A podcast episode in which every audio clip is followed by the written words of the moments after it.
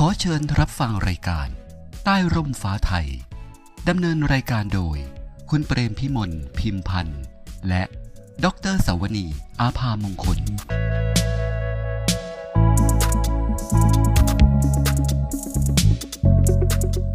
สวัสดีค่ะท่านผู้ฟังท่านผู้ชมคะ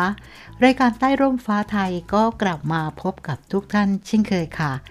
เรามาครั้งนี้ด้วยการสนับสนุนโดยกรมทรัพยากรน้ำนะคะ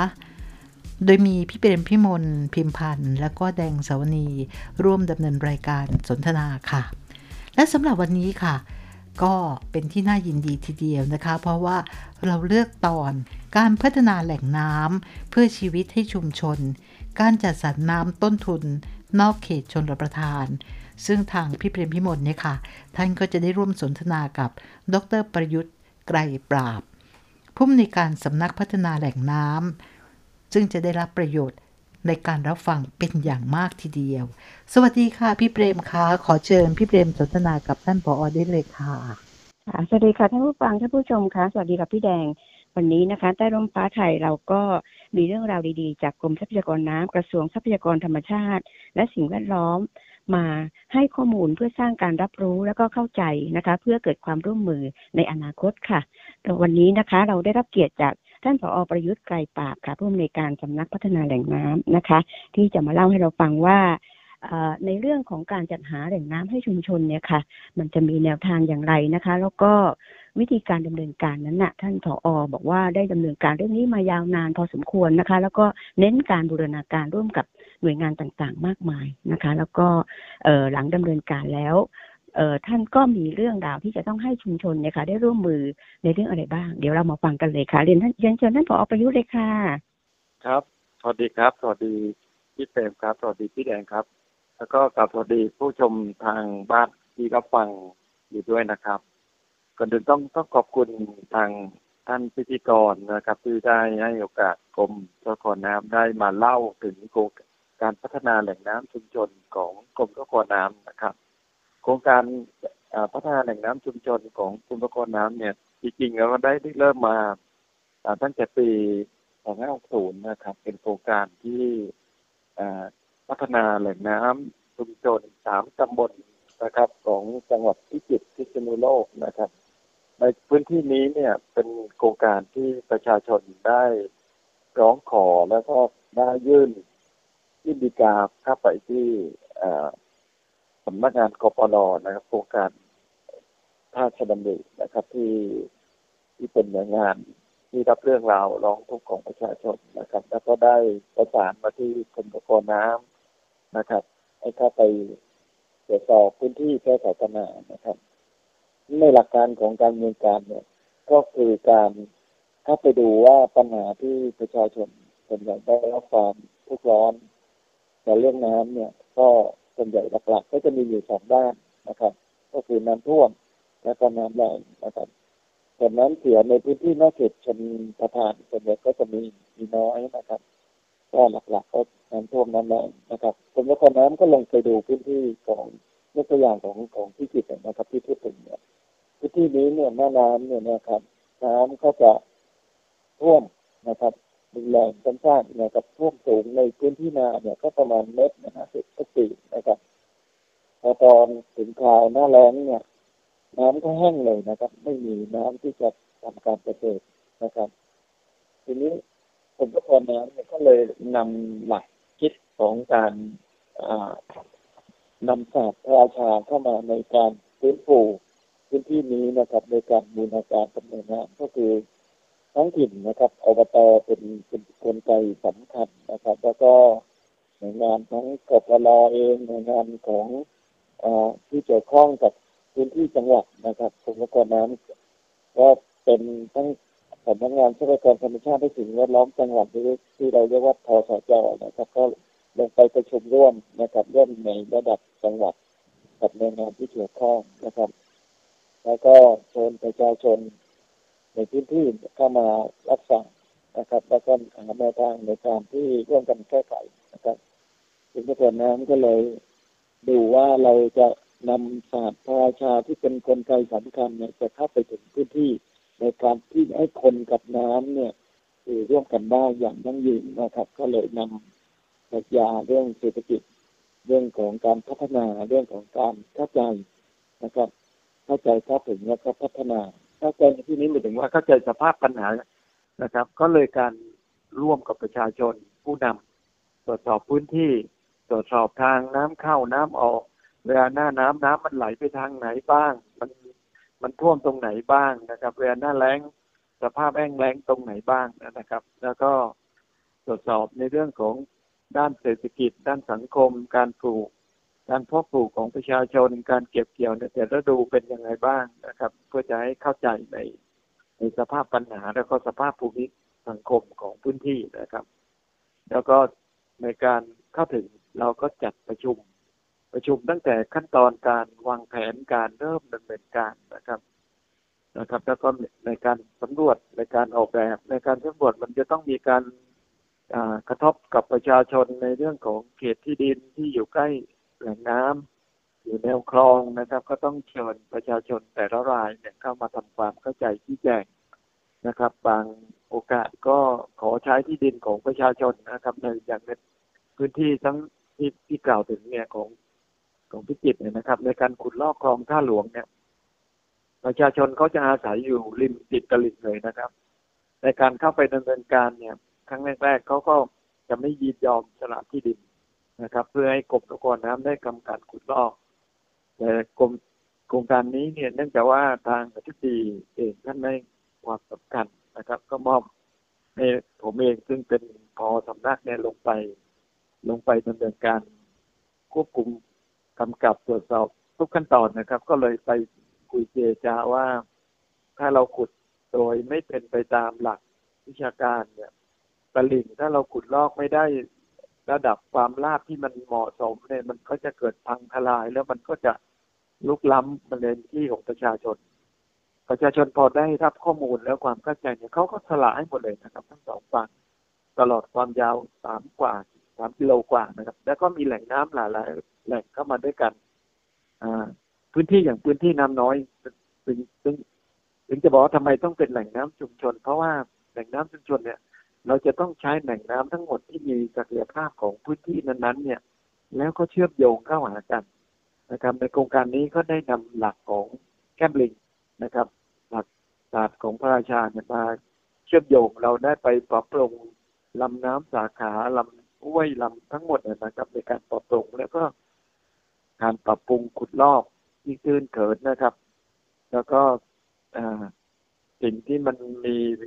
การบุกรุกอะไรต่างๆก็ใช้เวทีในการสร้างความเข้าใจแล้วก็ให้ประชาชนเนี่ยถอยร่นในพื้นที่ของกลับไปอยู่ในพื้นที่ของตนเองนะครับก็นำหลักการพัฒนาแหล่งน้ำชุมชนเหล่านี้มาใช้กับโครงการนี้ได้ดำเนินการมาต่อเนื่องมาตั้งแต่ปี 60 จนถึงปัจจุบันเนี่ยเราทำได้ประมาณ 70% ของการพัฒนาพื้นที่นะครับแล้วก็เนื่องจากเป็นโครงการขนาดใหญ่ที่มันครอบคลุมถึง3ตำบลแล้วก็2จังหวัดในพื้นที่ 54,000 ไร่ซึ่งเป็นพื้นที่ใหญ่มากนะครับแล้วก็ได้มีการ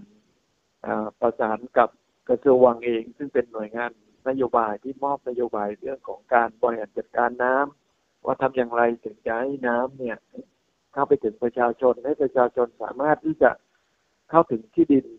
น้ำถึงนาประปาถึงบ้านเนี่ยให้ทำอย่างไรก็ได้ทำระบบเรื่องของการกระจายน้ำนะครับเข้าไป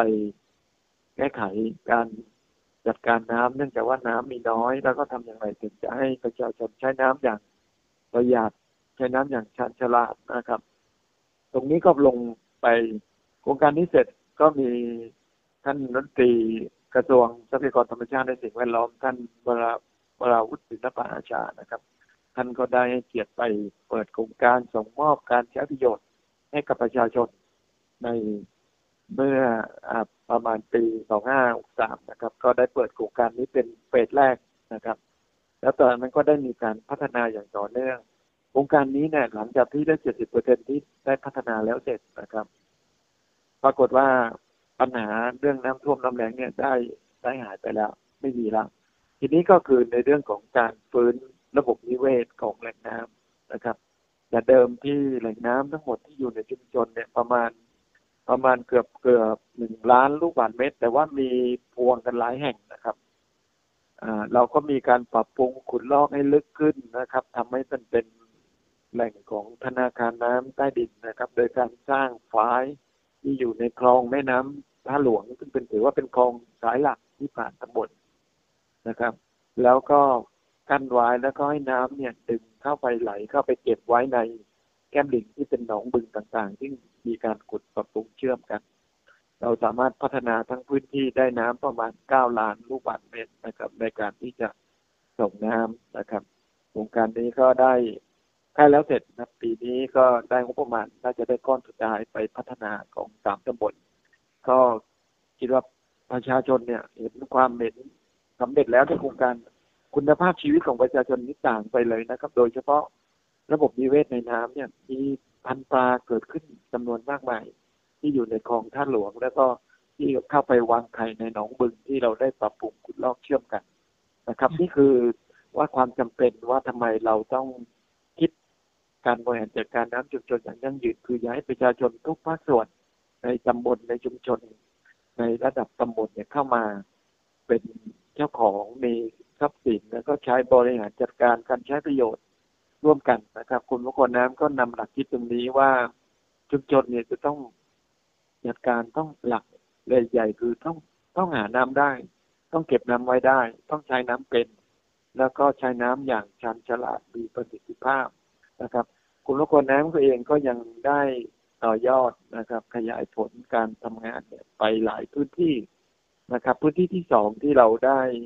ขยายผลก็คือการพัฒนาแหล่งน้ำ6ตำบลซึ่งใหญ่ขึ้นนะครับเป็นการส่งน้ำจากอ่างเก็บน้ำป่าสักส่งระยะไกล50กิโลนะครับไป6ตำบล นะครับก็เป็นหลักการเดียวเอาน้ำจากที่มีเยอะป่าสักมีทุกปีจะล้นสปินทิ้งไปทะเลทุกปีนะครับก็ส่งน้ำไปเก็บไว้ในสระของประชาชนที่ชุมชนร่วมกันสละที่ดินนะครับโครงการนี้กรมพัฒนาน้ำได้มีการรับมอบที่ดินจากประชาชนที่ยินดีสละให้เป็นแหล่งน้ำในการขุดลอกนะครับก็เยอะถึงประมาณเกือบ40ไร่นะครับถือว่าเยอะมากที่ดินในพื้นที่ที่เป็นพื้นที่เกษตรกรรมปลูกอ้อยที่มีราคาค่อนข้างสูงแต่ประชาชนก็ยังเห็นความสำคัญของเรื่องน้ำนะครับเราได้เอาสูบน้ำทยอยขึ้นไปพักในอ่างขนาดเล็กและก็หนองบึงส่งตลอดระยะทาง50กิโลก็ทำให้ประชาชนเนี่ยได้ใช้น้ำกันอย่างตลอดนะครับนี่เป็นโครงการตัวอย่างที่2ที่ว่าเราได้ขยายผลแล้วก็มีการขยายไปที่แหล่งน้ำชุมชนของเสากระโดงจังหวัดกำแพงเพชรแล้วก็ไปภาคอีสานนะครับก็มี5แห่งที่ไปนี่คือกรอบการบริหารจัดการน้ำชุมชนอย่างยั่งยืนแล้วก็มีการบูรณาการหน่วยงานที่เกี่ยวข้องและที่หลักสำคัญตอนนี้กรมพัฒนาน้ำที่มุ่งไปถึงสู่เป้าหมายว่าจะทำอย่างไรถึงให้ประชาชนเนี่ยใช้กลไกการมีส่วนร่วมในระดับที่5คือการเสริมกับอำนาจให้กับชุมชนนะครับคือผลักดันให้กลุ่มผู้ใช้น้ำที่ตั้งขึ้นเนี่ยเข้าไปจดทะเบียนกับองค์กรผู้ใช้น้ำตามมาตรา39ของพรบทรัพยากรน้ำ2561นะครับค่ะท่านผอ.ได้ให้ข้อคิดที่ดีนะคะสำหรับท่านผู้ฟังท่านผู้ชมค่ะการที่เราเป็นเจ้าของร่วมกันนะคะถือว่าเป็นความร่วมมือร่วมใจกันในการที่จะดูแลทั้งทรัพยากรธรรมชาติและก็ทรัพย์สินของทางราชการที่ก่อให้เกิดกับภาคประชาชนนะคะเพราะฉะนั้นในเรื่องของการพัฒนาแหล่งน้ำที่ให้ชีวิตกับชุมชนนั้นเมื่อกรมทรัพยากรน้ำได้ดำเนินการให้แล้วเสร็จแล้วเนี่ยค่ะก็ฝากภาคประชาชนนะคะช่วยกันดูแลรักษานะคะรวมถึงในเรื่องของการฟื้นฟูแหล่งน้ำไม่ว่าจะเป็นเรื่องของการทำฝายเพื่อส่งน้ำเข้าแก้มลิงนะคะแล้วเราก็จะได้มีน้ำที่จะใช้ได้ทุกฤดูกาลนะคะไม่ว่าจะเป็นหน้าแล้งก็มีน้ำใช้หน้าฝนก็สามารถที่จะนำน้ำไปเก็บเอาไว้เพื่อใช้ประโยชน์ต่อไปในฤดูแล้งนะคะอันนี้ก็เป็นข่าวดีที่ทางกรมทรัพยากรน้ำกระทรวงทรัพยากรธรรมชาติและสิ่งแวดล้อมผ่านท่านผอ.ประยุทธ์ไกรปราบนะคะท่านผู้อำนวยการสำนักพัฒนาแหล่งน้ำค่ะได้มาเล่าให้พวกเราฟังค่ะขอบพระคุณท่านผอ.ค่ะพี่ยันค่ะ ค่ะก็ขอขอบพระคุณ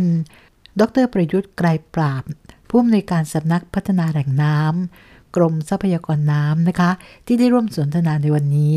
ซึ่งก็สร้างความเข้าใจที่ดีในเรื่องการพัฒนาแหล่งน้ำเพื่อชีวิตให้ชุมชนก็นับว่าเป็นประโยชน์มากทีเดียวค่ะ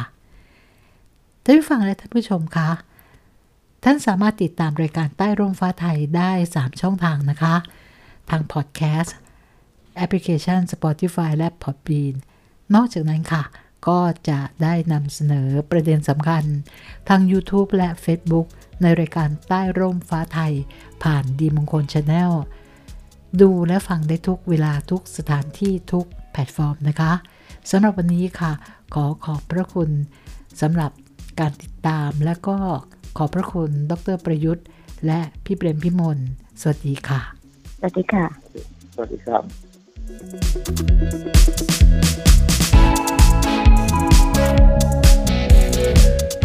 ขอเชิญติดตามรายการใต้ร่มฟ้าไทยทางพอดแคสต์ YouTube และ Facebook กับดีมงคล Channel